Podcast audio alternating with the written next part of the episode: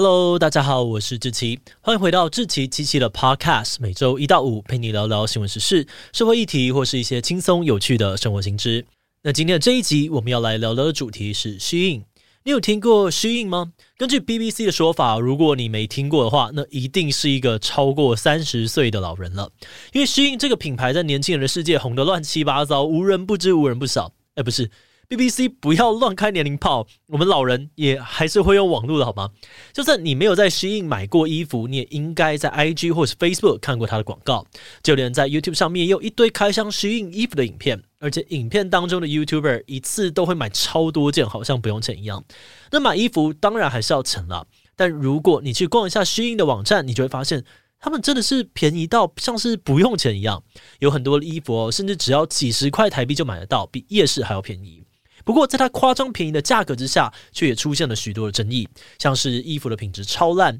剥削劳工，还有抄袭问题等等。今天我们会从SHEIN的崛起开始聊起，来看看这家公司到底为什么会那么的红，而在这爆红的背后又面临了哪些争议。最后也会来简单分享一下我们团队是怎么样看待这样一家公司的。这集就让我们一起来聊聊SHEIN吧。不过在进入今天的节目之前，先让我们来一段工商服务时间。你想要变得更幽默、更受欢迎，甚至想要像喜剧演员那样可以有趣地表达自己的观点吗？那你就不要错过今天要介绍的这堂线上课程《喜剧演员的幽默方程式》。这堂课是由伯恩、乔瑟夫还有贺龙共同开设，他们从平常的训练跟舞台经验当中萃取出8小时的精华内容，教你怎么找灵感、写段子，以及各种基础的喜剧知识跟表演技巧。就算你没有要上台表演，你也可以把学到的幽默表达能力运用在报告、演讲或者日常的对话当中，让你的思维表达更加的灵活。目前这堂课程正在知识卫星募资当中，11月20号前更有优于4折的优惠，结账时输入志祺77专属优惠码77podcast， 还能够再折300元。现在就赶快点击资讯栏的连结，一起解开喜剧演员的幽默方程式吧。好的，那今天的工商服务时间就到这边，我们就开始进入节目的正题吧。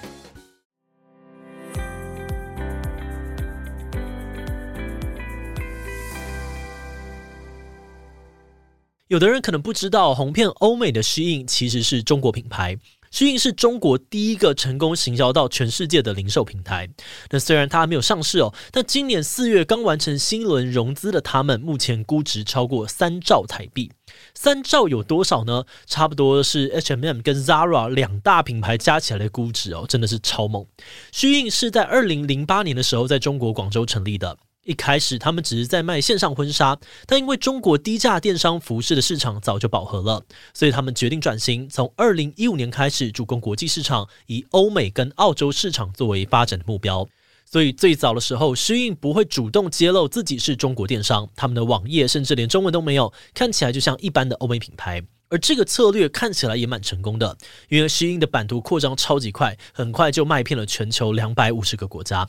而且他们全部都以线上经营为主，没有设立任何的实体店面，顶多是偶尔开快闪店而已。而这个全线上的模式在疫情期间意外的为SHEIN带来了一波很大的成长，因为在疫情严重的时候，很多以实体店为主的服饰店家跟品牌都面临到很大的经营危机。但是纯线上运作的SHEIN却完全没受到封城影响生意，反而因为大家都被关在家里滑手机，业绩迅速的飙高。在2021年5月SHEIN甚至还超过了 Amazon， 成为美国下载量最高的购物 App。这个惊人的爆发力不只让SHEIN登上了新一代独角兽的宝座，它成功的案例也被中国服饰公司像是这个 Cider 或者是这个 Zavo 给复制，而且就连这些品牌呢也都很成功的被带起来，用国际品牌的身份在全球爆红。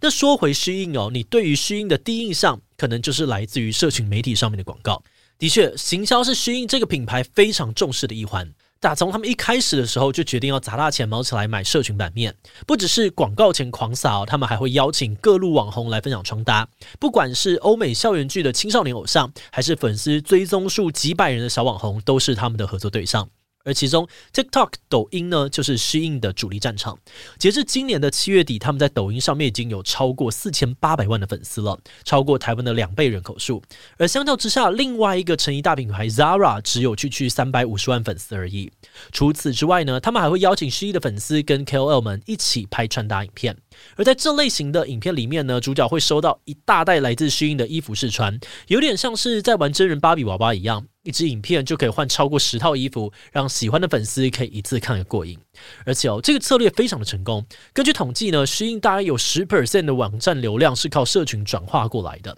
那除了行销之外，SHEIN的价格以及品项更新的速度还有数量也是他们成功的关键。大部分的人第一次看到SHEIN的款式跟价格的时候，应该都会吓到。不信的话，你现在就可以搜寻SHEIN的官网，那个价格跟款式，在我这种老人的眼里呢，真的是超扯的。首先是因为呢，他们有很多衣服的设计都非常的神奇，像是会有超级洞装，或是胯下整个挖空的裤子。你可能会觉得很瞎，但这些超级吸睛的衣服常常会被年轻人封为跑趴必备，非常的受到欢迎。可以说，只要你敢穿、不敢夺风的衣服，在SHEIN上面都可以找得到。再加上它的价格真的超级便宜哦，在上面买衣服每件平均才300台币，甚至几十块的都有。不少人一进它的网站就很难全身而退。而在这么便宜的状况下啊，就算品质不好，穿一次就丢，大家也不觉得可惜。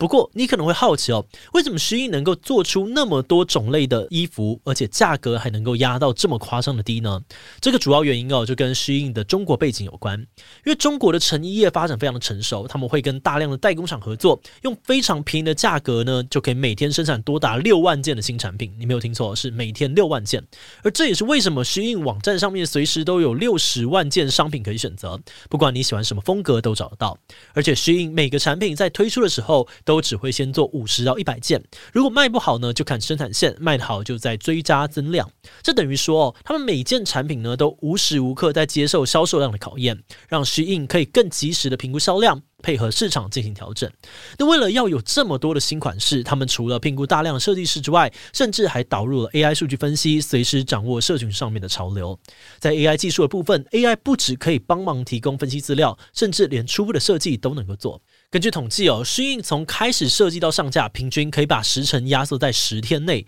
随时走在时代的最尖端。但是这样的超级快时尚当然也带来了很多的问题，比如说为了压低商品的售价，SHEIN的原料大量使用不环保的合成纤维，还曾经因为材料太烂，多次被爆出衣服含有危险化学物质的丑闻。而此外，很多的买家呢，也都在网络上面抱怨说，他们购买的衣服常常穿一次就破了，甚至送来看到品质之烂，连穿都没有办法穿，只好直接送进垃圾桶。觉得这样子很浪费吗？其实变成垃圾的衣服比你想象的还要多很多。因为如果消费者买衣服之后不喜欢，或是因为尺寸不对决定退货的话，SHEIN并不会像其他品牌一样理货之后再重新上架，而是会直接丢掉。这种做法往好处想是消费者一定会拿到全新的衣服，但SHEIN这样做呢，并不完全是为了消费者的卫生考量。真正的原因是因为SHEIN制作衣服的成本实在太低了，做一件新的都比整理退货更划算，所以他们才会干脆把客户退回来的衣服给丢掉。那当然啦，这就会制造出非常大量的衣服垃圾。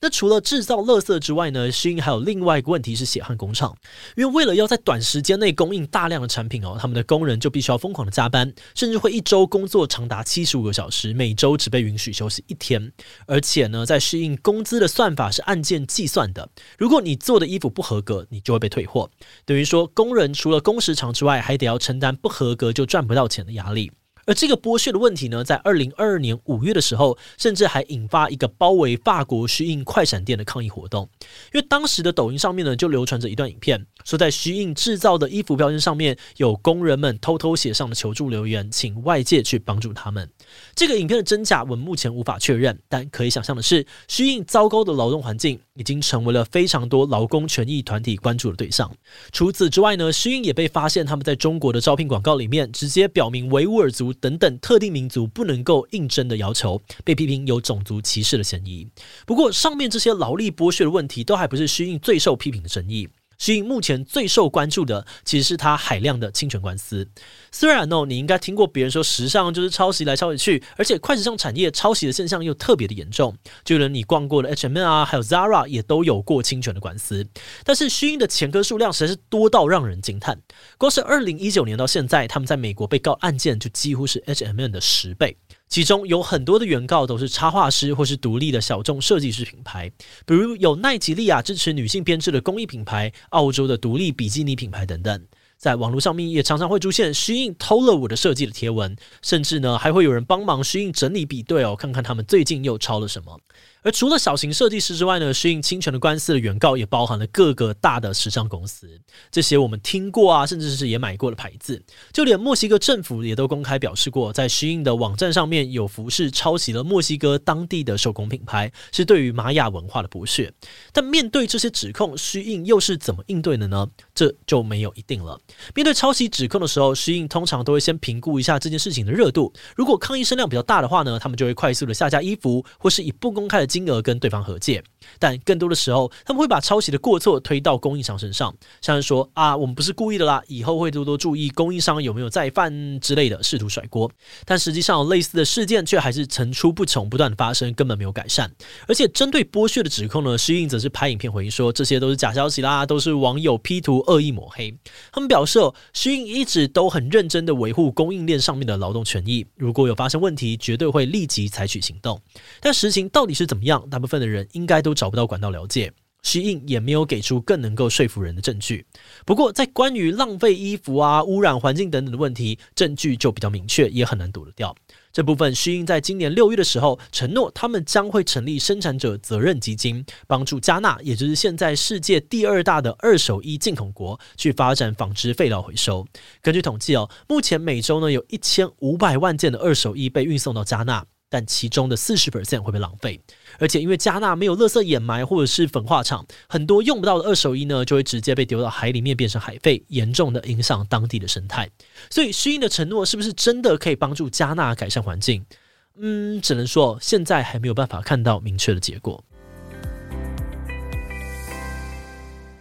节目的最后呢，我们也想要来聊聊我们制作这一集的想法。我们一开始会想要做这个主题哦，单纯是想要知道SHEIN到底是一个怎么样的品牌，为什么可以这么便宜又这么红。但在实际查资料有了多一些了解之后，我们确实发现他们在社群行销上面很有一套，但是在垃圾处理啊、劳工权益还有抄袭的问题上面却都有很严重的瑕疵。只不过有类似问题的企业其实很多啦，SHEIN绝对不是唯一的一间。那虽然我们平常都会听到别人说每一次的消费都是一次价值观的选择，但因为这些大公司所掌握的话语权其实比劳工或者是一般消费者都还要大上很多，所以我们其实也很难获得足够的资讯来判断自己的每一次消费是不是都真的能够不违背我们的良心。因此我们会觉得，如果各家公司愿意主动释出讯息，像是告知消费者他们有使用多少比例的环保材质，他们有做出哪些行动维护员工权益，或是他们改善政策的进度如何，这样的话呢，应该还是多少能够让消费者安心一点点。那在这里呢，我们也鼓励你哦，可以在资讯范围、能力范围内